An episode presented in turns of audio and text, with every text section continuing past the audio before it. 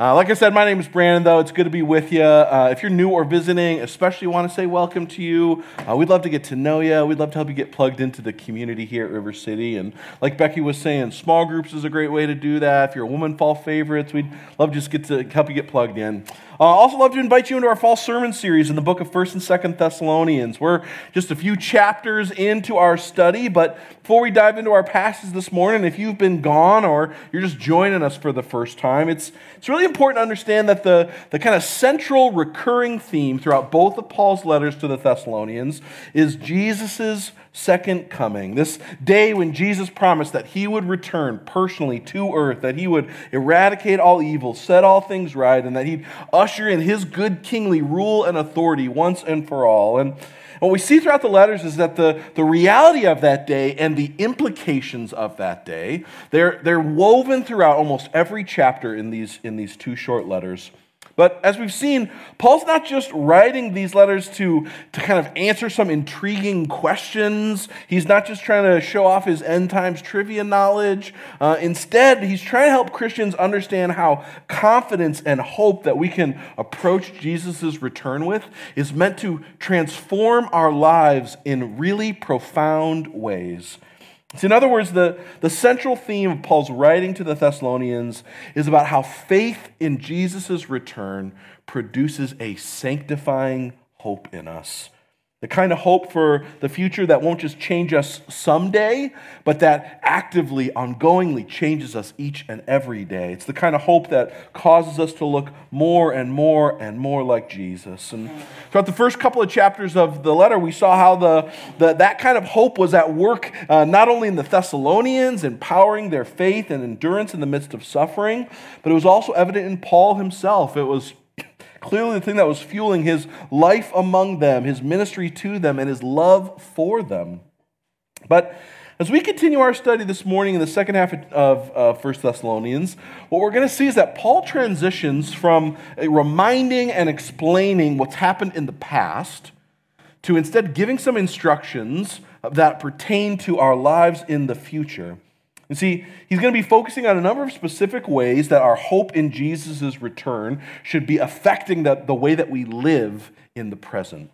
And what I want to show you as we begin ch- to study chapter 4 is how faith in Jesus' return, it produces a sanctified sexuality in God's people produces a sanctified sexuality in God's people. You see, knowing Jesus, living in anticipation of his return, it fundamentally transforms the way that we approach and the way that we practice sexuality. And now, before we even begin, I just want to acknowledge on the front end that bringing up the topic of sexuality at church is just awkward for all kinds of reasons, right? Uh, for some, it's, it's, it's awkward because it's an area of our lives where what the Bible has to say just flies in the face of everything that our world applauds and celebrates. Right, for others, it's, it's difficult because it's an area of our lives that's often associated with deep seated senses of pain or disappointment or shame or regret. And as soon as I mention the word sexuality, right, uh, things you are or have been struggling with it, they pop to mind. People, friends, neighbors, coworkers, real situations come to mind. It's not some abstract, far off thing, it's real and it's personal.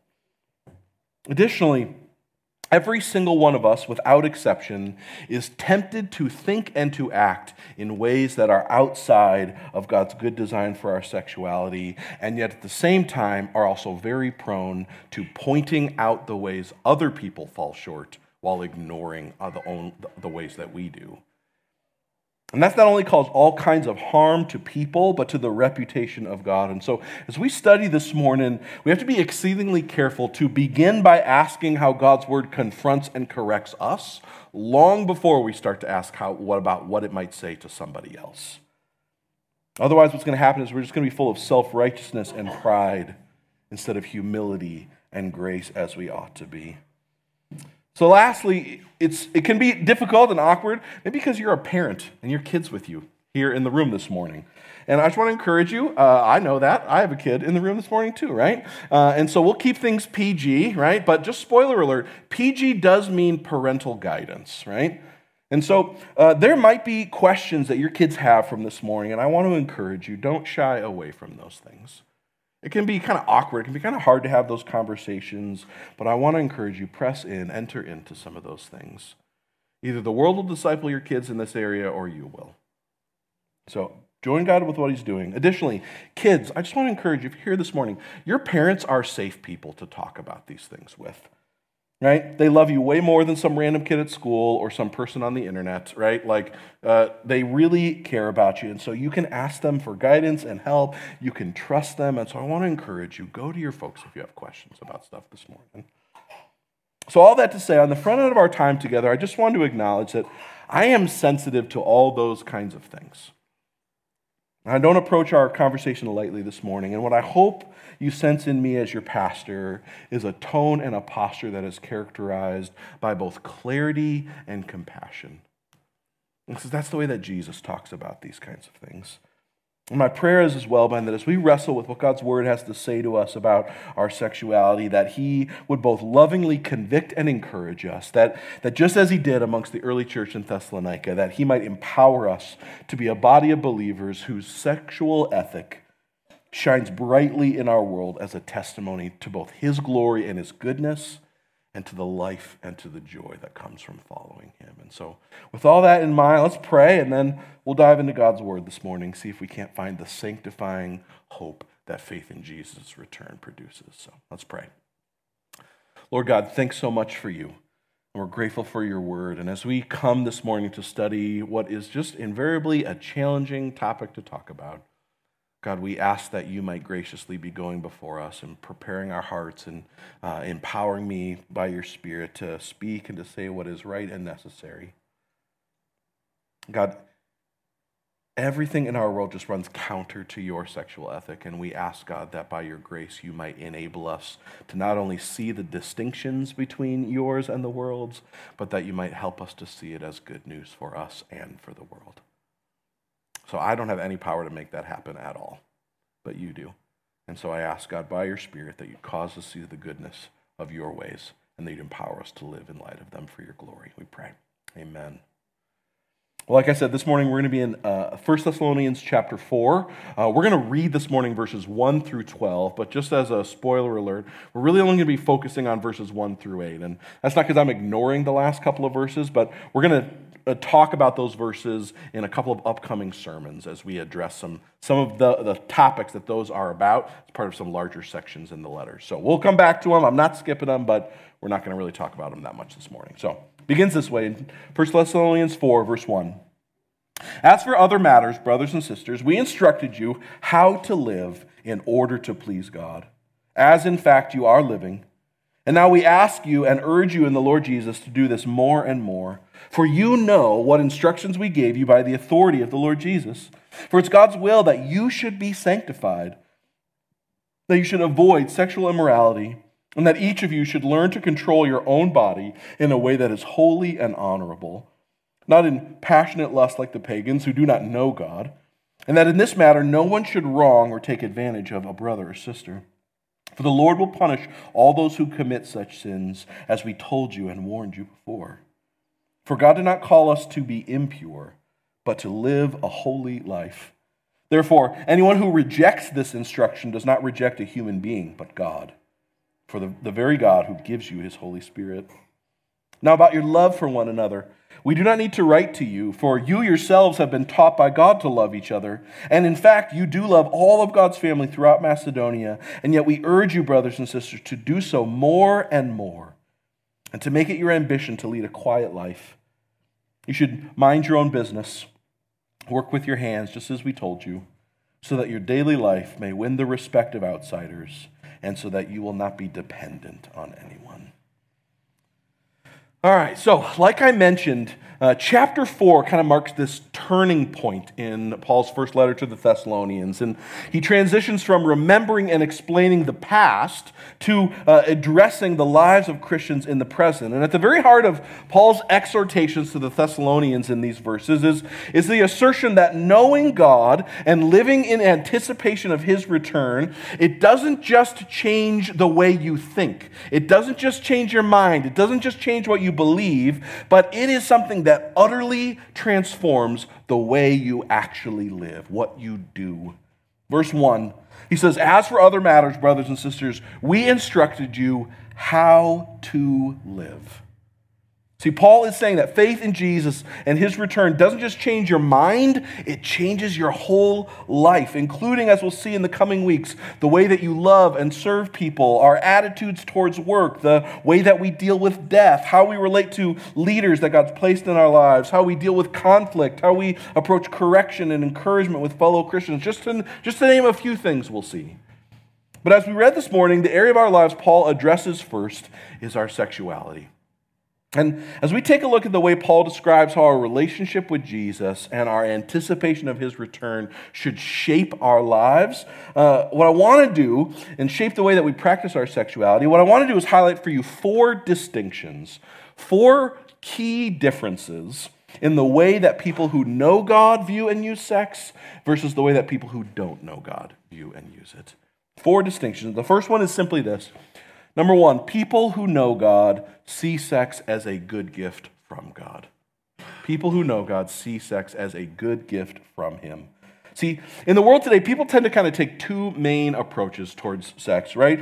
One, they either just deify it, right? Like sex is the most, the single most important, ultimate thing in your life. And if you don't have that, if you don't have freedom with that, you can't be happy, you can't be satisfied, you don't have an identity, you don't have meaning in your life. Like sex is the way you find all of that kind of stuff, right?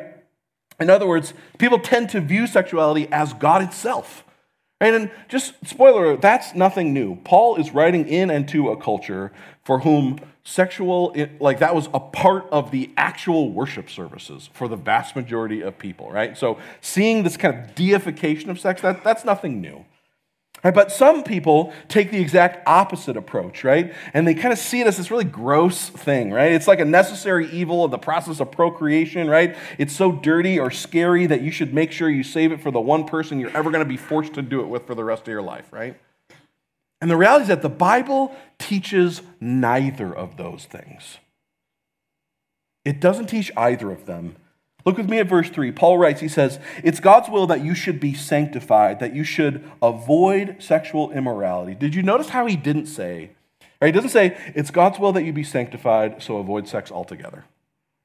He doesn't say that. Right, you see, sanctification, increasing Christ like holiness. It doesn't look like avoiding sex altogether, it looks like avoiding sexual immorality. And we'll get to that phrase more in a minute, but for now, what's really important that you see is that the Bible doesn't present sex as this godlike ultimate thing to be pursued at any cost. And it also doesn't present it as this gross thing to be avoided as much as possible. Instead, the Bible sees sexual intimacy as this good gift and blessing to be celebrated and enjoyed. For example, in the Song of Solomon, it's a duet between two lovers. It begins this way. It says, "Let me kiss, uh, let him kiss me with the kisses of his mouth, for your love is more delightful than wine. Take me away with you. Let's hurry. Let the king bring me into his chambers." Right, the PG version of Proverbs 5, verses 18, 19 says this May you rejoice in the wife of your youth. May she satisfy you always, and may you ever be intoxicated with her love. 1 Corinthians 7, Paul specifically instructs husbands and wives not to withhold sexual intimacy from one another, but instead to gladly and generously give themselves to one another. You see, people tend to think that the Bible has like a really low view of sex, and God just needs to loosen up and realize how great it is, and then the world would just be a much better place. But that's actually just the opposite of what's true. You see, the Bible has an extremely high view of that. God created it. He created the desire for it, the pleasure in it, the unity of it, the joy it brings. God is for it. But while it's true that God created sex as a good gift for us to enjoy, the Bible is also clear that God has placed boundaries around how this good gift should be used. That brings us to the second distinction that knowing God creates in our sexual ethic. It's this See, knowing God leads us to practice sexuality within its God given boundaries. It leads us to practice sexuality within its God given boundaries. See, you and I, we live in a world where the one and only boundary line for sex is consent. That's the only line. In the Roman world that Paul's writing in into, that line didn't even exist. Right? One commentator summed up the culture Paul's writing to this way. He says, There has probably never been a period in history when sexuality was more extravagant or uncontrolled than it was under the Caesars. Another commentator adds this It was widely accepted that men neither either could not or would not limit themselves sexually. A man might have a mistress who could provide him also with intellectual companionship. The institution of slavery made it easy for him to have a concubine. And while casual gratification was readily available from a prostitute, the function of his wife was merely to manage his household and to be the mother of his legitimate children and heirs. See, it's in the face of this kind of utterly unhinged, unhindered Roman sexual ethic that Paul urges Christians, he says, to avoid. Literally, the word there is actually to, to be completely cut off from sexual immorality. And that term, sexual immorality, it's, it's basically a junk drawer term that the New Testament writers use to describe any and all sexual activity outside of its God given boundaries. Twice in the passage, Paul makes really clear that, that these, the boundary lines that he's given them, the instructions that he's given them, they're not his. It's not like he came up with a list of how it should work and where the lines were and what was okay and what wasn't okay. He says, listen, listen I didn't come up with the list. I didn't make the lines. God did. He says in verse 2 For you know what instructions we gave you by the authority of the Lord Jesus. Verse 8 Therefore, anyone who rejects this instruction doesn't reject a human being, but God himself. Paul saying, I do not have the authority to set the line, neither do you. God is the one who designed it. He's the one who made it. He gets to set the lines. So, what is the boundary line? Well, from beginning to the end, the Bible is repeatedly, emphatically, abundantly clear that the boundary line for God's design for sexuality is inside the context of a marriage between one man and one woman. No matter what kind of linguistic gymnastics you try to do, you just cannot get around that that's the point. And so when Paul says that Christians should avoid sexual immorality, he's talking about any and all sexual activity with anyone who is not your spouse, whether that happens before marriage or during marriage or after marriage. And people tend to ask, well, what if, like, what if we don't go all the way? Like, what, what, what, if, what if we just kind of go part of the way, right? Well, the Bible would say if what you are doing is sexual, then it's reserved for the context of marriage. Well, what if we're engaged? Well, again, um, that's different than being marriage, being married. So no, that would fall outside the lines. Well, what about same-sex marriage or about polyamorous relationships? And again, the boundary line in Scripture is one man, one woman inside the context of marriage. And people sometimes say, well, Jesus never talked about any of the LGBT anything. He, did, he never addressed any of that. But the truth is, is that a bunch of times in the Gospels, Jesus affirms the boundary line for sex being exclusively between a man and a woman who are married. In fact, Jesus takes sexual sin one step further. He says in Matthew 5, he said, You've heard it said that you shall, you shall not commit adultery, but I tell you that anyone who even looks at a woman lustfully has already committed adultery with her in his heart. See, we tend to think that sexual immorality is all about what you do with your hands. But God says, long before it gets to your hands, it's something going on in your heart. He says it's sinful even to look at someone who is not your spouse and entertain sexual thoughts about them. And that would obviously include things like pornography and masturbation, as well as things like emotional affairs, lusting after someone who is not your spouse, cultivating emotional support structures with someone who you're not married to, especially if there's an aspect that is private and personal. See, Jesus is saying that it's not, it's just, even if we don't commit the physical act, we're still guilty of sexual sin by means of our thoughts and our fantasies, our reading, our clicking, our affections. Right? And that kind of a sexual ethic is obviously radically different than the one we are swimming in in the world around us today. But the question that you have to ask, it's so important that we do this. The question that you have to ask is not how is it different, right? The, the how is real obvious. The question that you have to ask is why? Why is it different? Right? Why are God's people supposed to avoid sexual immorality? Why should we cut ourselves off from any and all sexual activity outside the context of marriage? Why should we do that? See, our world wants us to believe that marriage and that sex are ultimately things that are about us. right? They're about our happiness, they're about our joy, they're about our satisfaction and our fulfillment and our pleasure. And because they're about you, you should feel free to use them and practice them however you see fit, as long as you're not hurting someone else. And yet, from the very beginning, the Bible paints an altogether different picture of the purpose of both sex and marriage. David Platt writes it this way He says, We are swimming in a cultural ocean that cries out with every wave, gratify yourself. But what if we haven't ultimately been created for self gratification? What if instead we've actually been created for God glorification? And even better, what if God glorification is actually the way to experience the greatest satisfaction? See, and that leads us to the third distinction that we're going to see in our passage this morning right? See, a, a Christian believes that the ultimate purpose of sex is about God glorification, not personal satisfaction. See, in other words, a Christian sees that our sexuality is not about pleasing ourselves, but rather it's about pleasing God. Verse 1, Paul again, he instructs them we, we instructed you how to live in order to please God. That's the point. That's the whole purpose. See, you and I, we tend to see marriage and sex as an end in and of itself, but the Bible says that marriage and sexuality, those are a means to a greater end. That they're a means of pointing to a greater reality, of revealing something about God and his nature and his character to the world.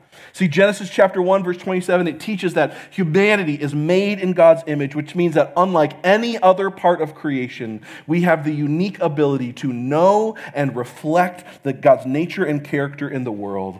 And men and women, uh, Genesis makes clear, are, are both made in God's image and created to reflect Him. There is incredible equality amongst men and women in the Bible. And yet there's also Genesis makes clear a real and meaningful diversity, difference. See, just as much as Genesis emphasizes the equality of men and women made in God's image, it also emphasizes the distinction between men and women. And that difference is not an added bonus, it's not a happy accident, nor is it a liability or it's a necessity. See, in Genesis chapter 2, 18, God says it this way It's not good for the man to be alone. He says, I'll make a helper suitable for him. See, that should really shock you. Because over and over again in Genesis 1, it, God makes something and says it's good. And here we see it's not until both men and women are present that creation is good. It's not very good until both men and women are there. Why? Because in order for humanity to live out our identity as God's image bearing representatives, we need men and women. We need one another. Adam couldn't do it alone. He needed a helper. And just to clarify, that word helper, it doesn't mean assistant. It, it refers to a necessary and indispensable ally. Necessary and indispensable. See, but who God creates as man's necessary ally is not just another one who is just like him. See, because humanity needed both sameness and difference. They need, we needed both equality and diversity to bear God's image. You see, in order to live out our identity and purpose as God's image bearers, we need both sameness and difference. And that's because the God whose image we bear, whose likeness we reflect, is characterized that way. In Genesis, when God talks about creating humanity, he's referred to in the plural. He says, Let us make mankind in our image you see, God is Trinity, and just as there is one Trinity with multiple distinct parts Father, Son, and Spirit so there is one humanity with multiple distinct parts men and women. There is both sameness and difference. And Genesis 2, verse 24 says it this way That is why a man leaves his father and mother and is united to his wife, and they become one flesh. See, the very purpose for God's design for our sexuality is that it is one of the ways in which humanity uniquely bears his image and reflects his nature. And so, in the physical union of a husband and a wife, of a man and a woman who are equal and yet distinct, there is a picture of the incredible unity and equality and diversity in the Godhead Himself. See, sex is not ultimately about our pleasure, it's about revealing God's nature as we live out our identity as his image bearers. But it's more than just showing uh, his nature, it's about showing his character. See, over, over and over again in the Old Testament, God's constantly saying, I'm a husband and Israel is my bride. In the New Testament, Jesus is the bridegroom and the church is the bride. And what characterizes God as a husband and as a bridegroom, right, is an unrelenting covenant faithfulness to his bride. God has committed himself to his people, he has given himself to them wholly. And what's happening in marriage is that a husband and a wife are telling each other, I am giving myself wholeheartedly to you. I'm not holding anything back. I'm giving you all of myself. And sex is one of the ways that spouses express that unhindered commitment. You see, in that kind of vulnerable and exposed intimacy, we're showing our spouse that we belong to them. And the unity that comes from sexual intimacy inside those confines and the security and the commitment of a marriage, it is unequaled. It's a reflection of the intimacy that God has with his people. And that's why sex is always reserved for marriage. Because again, it's about proclaiming something about God. And so marriage and sex are good gifts given for a good purpose. They're not about you, though. They're good gifts for you, but they're not about you. They're actually about God, and so their purpose is to reveal something about Him to the world. And what happens is when we see that our sexuality ultimately is about God glorification, it won't just lead us to practice it within God's boundaries. It will see as well that it will lead us to practice our sexuality with His heart. That's the fourth thing I want to show you this morning. See, knowing God and living in anticipation of Jesus' return, it doesn't just change the boundary lines for sexuality amongst God's people, it transforms the very heart and character of our sexual ethic. Look again at verses 4 through 6 with me. Paul says, Each of you should learn to control your own body in a way that's holy and honorable, not in passionate lust like the pagans who don't know God and that in this matter no one should wrong or take advantage of a brother or sister. See, Paul contrasts here self control with passionate lust, and he contrasts holiness and honor with wronging and taking advantage of someone else. Essentially, what he's saying is that when you know God and when you live in accordance with his sexual ethic, your sexuality will be characterized by a self control that honors God and that honors people, not a lust driven passion that just uses or abuses people. You see, God's sexual ethic isn't a self centered, demanding approach to sex, but instead a self giving others approach to it.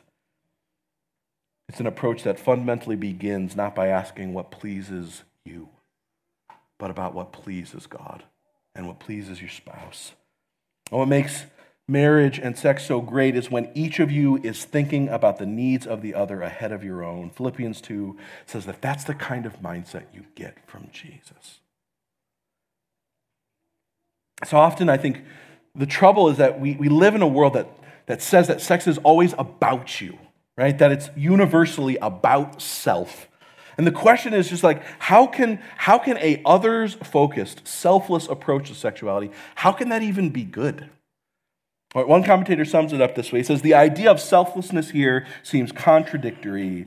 Does not getting the most out of this activity require putting your own desires ahead of everything else? The surprising answer is no, both on biblical terms and based on human experience. God has embedded a paradox in how this kind of pleasure works, so that helps to restrain the natural human selfishness. The more a couple focuses on pleasing each other, the more enjoyment each will receive. And the more a person focuses on demanding his or her own satisfaction, the less will be possible. For self centeredness always destroys satisfaction in this arena. Unselfishness always makes it better. See, at the heart of these verses is this call that we might see God's good design for our sexual intimacy as an opportunity for which we get to serve others rather than gratify ourselves. And that's why, among with a list of reasons I do not even have the time to begin listing, why things like pornography and masturbation are really serious problems I came across this week a quote by C.S. Lewis, who was writing to a young man in the early 1900s about this. It's not a new thing. He says it this way The real evil of these things is that they take an appetite which was intended to lead us out of ourselves and instead sends us back into the prison of ourselves, there to keep a harem of imaginary brides. And this harem, once admitted, works against us ever getting out and really uniting with our spouse. For the harem is always accessible, always subservient. It calls for no sacrifices, no adjustments. It can be endowed with all kinds of attractions with no woman could rival. Among these shadowy brides, he is always adored, always the perfect lover. No demand is ever made on his unselfishness, no mortification ever imposed on his vanity. For in the end, they become merely a medium through which we increasingly adore ourselves. You see, Pornography is an inherently self centered, self focused way to act sexually. And it runs in every way at odds with the, God's good design for it. Besides the fact that it will destroy you, it runs at odds with God's good design. But porn isn't the only selfish way to practice sexuality. Right? Oftentimes, spouses use sex as a kind of currency in their marriages. Right? Whether it's withholding sex to get your spouse to do something you want, or to punish them for not doing something you wanted them to do, or using it to, grat- to get your spouse to agree to something you want to see happen. It, those things are self focused views of sex that they run counter to everything that God says about its purpose in the first place. And not only will engaging in these kinds of practices ruin the good gift of sex in your marriage, Instead of showing each other and the world what God is actually like, it all it does is, is shout lies about him. See, in verse 6, when Paul says that no one should take advantage of a brother or sister, the word that he uses there is the word that means to defraud someone. See, when we practice sexuality in self centered, lust driven ways, we are not only demeaning people who are made in God's image, we are selling them lies about who God is and what He's like.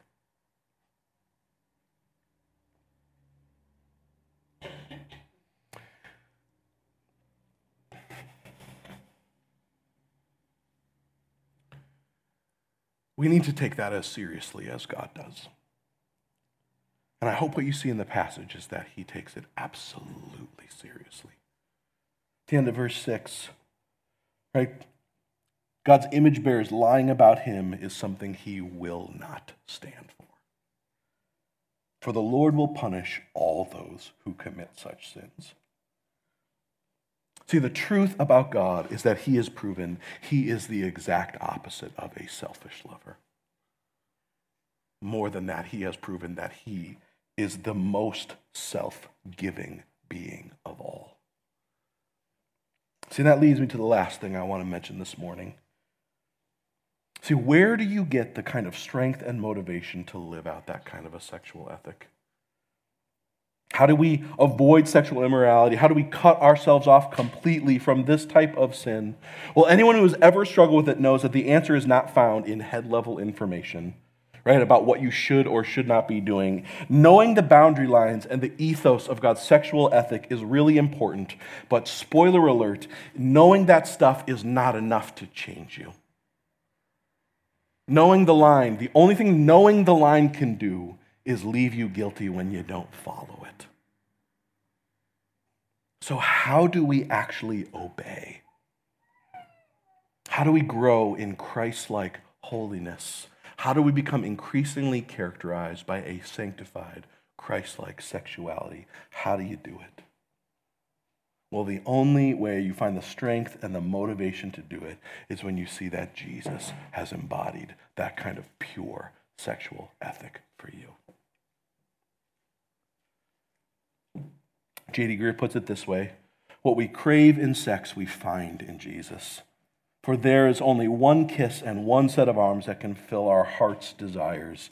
He is the ultimate beauty. He is the intimacy our soul craves. And when you find him, then you have the power to say no to the other. famous Puritan preacher Thomas Chalmers, he called this, I've, I've quoted this so many times to you, but I, it never gets old.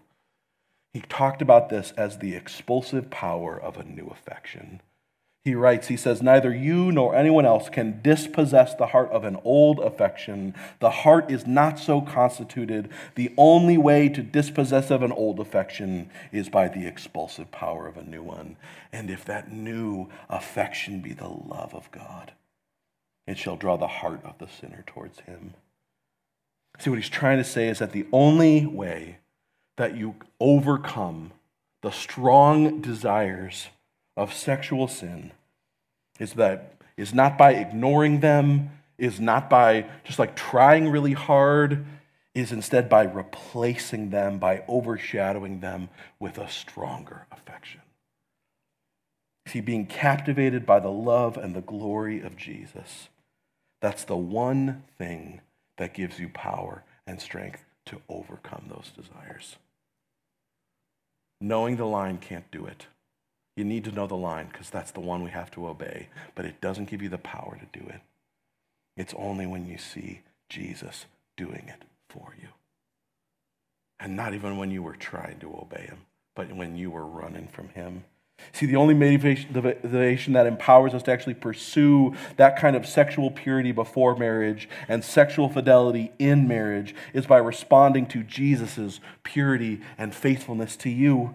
You see, Jesus' faithful love for us, right? When we see him dying in our place, on our behalf, for our sins, what we see him doing is we see the story of redemption. We see his selfless love for us. And what happens is we want to tell that story. Just like we sung about this morning in the new song that we were singing. We want our lives to be a proclamation of his story of life and redemption. Because Jesus' faithful love for us, we want to tell the story of his love being displayed in our own purity and fidelity. And so, what happens is when you see Jesus' purity for you, when you see his faithfulness to you, in spite of all your impurity and unfaithfulness to him, when you see all that he gave up for you, when you see all he sacrificed, when you see that he did it not begrudgingly, but out of love for you, it fills your heart with the kind of longing and power that you need to obey and you will long to be sexually pure for him. And you'll want the world to know that although we have betrayed him, he has never betrayed us. And we will begin to live in such a way where his beauty and his glory becomes our overwhelming desire. You see, it's the self giving, substitutionary death of Jesus in our place that we're remembering and celebrating every week when we take communion. And reminding ourselves about his body and his blood broken and shed for us, that he received the penalty our sin deserved, that he became impure so that we might be made pure. And so, if you put your trust in Jesus to be your Savior and your King, or you do for the first time this morning, then I want to encourage you during our time of worship, go back and take communion and dip the bread in the juice as a reminder of all that you put your faith in Jesus to be and to do for you, of His body and blood broken and shed so that you might be made pure. But if you're here today and you haven't yet placed your faith in Jesus, Maybe you're still figuring out what following him means, or you're realizing you kind of just have this head level familiarity with him that's not changing your life in any real meaningful ways, or, or you still have all kinds of doubts. And I just want you to know you are welcome here. And your questions are welcome, and your doubts are welcome. But I want to encourage you hold off on taking communion. See, God is not after religious rituals and going through the motions, He's after a heart that trusts in Him completely. And so communion might not be right for you this morning, but Jesus is, and River City is, and we want to help you know him. And so wherever you're at this morning, as we take communion, as we sing, as we remember the gospel together in song, I want to encourage you talk with God. See, some of you are here this morning, and the real problem is not that your sexual ethic runs completely counter to God's, but it's that your counter God sexual ethic reveals you don't know Him at all. And the invitation is not merely that you would conform your sexual ethic to His to avoid some kind of eternal punishment, but that you would come to know and trust him to be for you and to give to you what sex can never do. And to in turn be filled with his spirit who transforms you not from the outside in, but from the inside out, and who empowers you by his spirit to lead you to pursue his sexual ethic. Others of you are here, though, and you do know God. And yet there is room for your sexual ethic to increasingly grow in reflecting His. Maybe you are here this morning and you are realizing that there is a lot of room for that kind of growth. Maybe you're here this morning and you are feeling stuck in sexual sin. You are feeling controlled by it, overwhelmed by it. You want out, but you can't get there. And I want to encourage you this morning you cannot fight those battles by yourself, it never works. But I also want to encourage you to come talk to me or to Aaron or to your small group leaders. And what I can guarantee you will find is not guilt and shame, but is the grace and compassion of Jesus himself. And we're not going to affirm a sexual ethic outside of God's boundaries or heart, but I can guarantee you we will love you well and we will walk alongside you as together we seek to conform ourselves to God's sexual ethic as a community. See, the truth is that there is room for all of us to grow in this area. Did you notice how Paul, he brings this issue up with the Thessalonians, not because it is destroying their lives and their community, right? He actually tells them, hey, we gave you instructions about this. Uh, you're doing great with that. He says, do so more and more.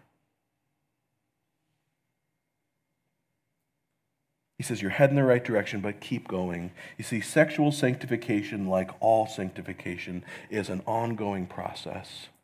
And all of us, without exception, all of us, have room to keep growing in that area.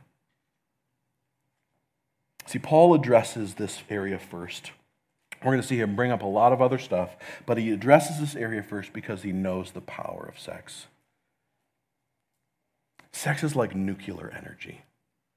It has the power to, to put the lights on in a nation, and it has the power to utterly disintegrate a nation. The difference is in how you use it.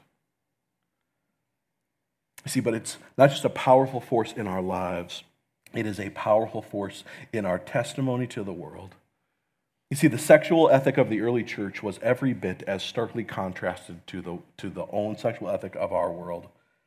And historians, what you'll find if you do reading in the history, you'll find is that, is that one of the primary reasons why Christianity swept through the Roman world is because uh, people who followed Jesus lived in accordance with his sexual ethic, and it was seen as good news. Not in the beginning, but eventually.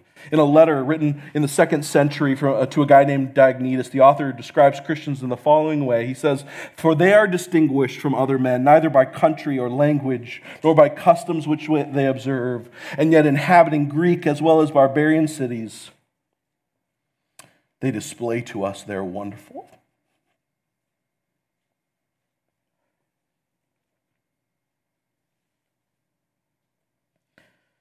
they display to us their wonderful and confessedly striking method of life.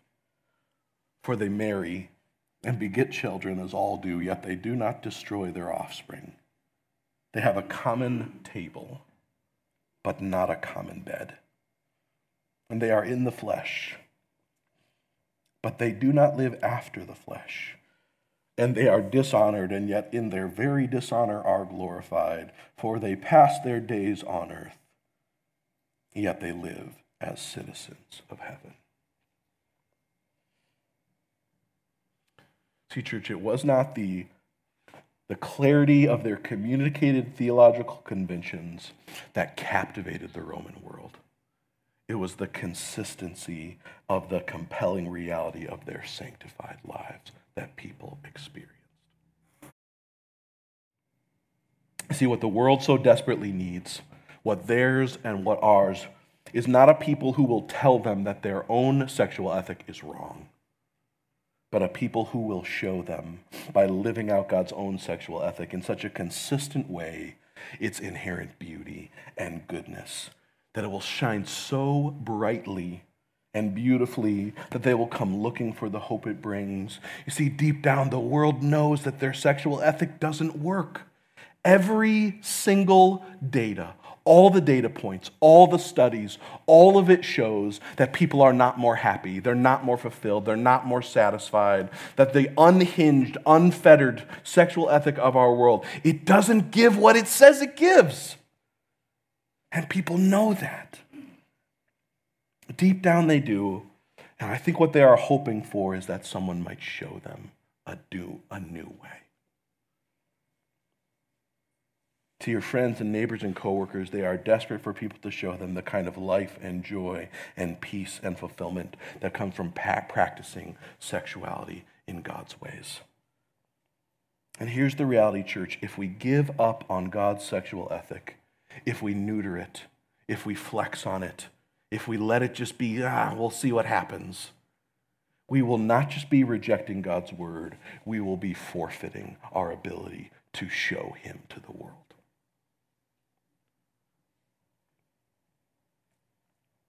You see, the sexual ethic of God's people is meant to shine in the darkness of a world as a beacon of hope.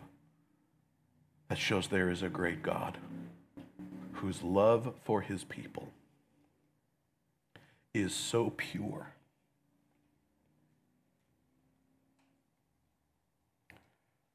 So committed, so utterly holy that it transforms people from the inside out. Might we be a people who live out God's sexual ethic? Not because it's better, it is, but because our world needs it and because God is worthy of it. Let's pray. Lord Jesus, I have gone long. Oh, but my heart, Lord Jesus, that you might take whatever I have said that's from you and cause it to sink deeply into people's hearts. God, might you forgive us of our own sexual sin. And might you give our church a kind of purity and holiness in our sexual ethic that is both just incredibly bright and incredibly beautiful. God, and we ask that you might fill us with your spirit so that we'll have everything we need to live out your sexual ethic in our world. And we pray that you'd empower us to do that, God, for our good and for the good of our neighbors and our coworkers and our kids, for the nations, Lord Jesus. And most of all, so that you might be glorified as a people who have been saved by you. Live not to please ourselves, but to please you. We pray. Amen.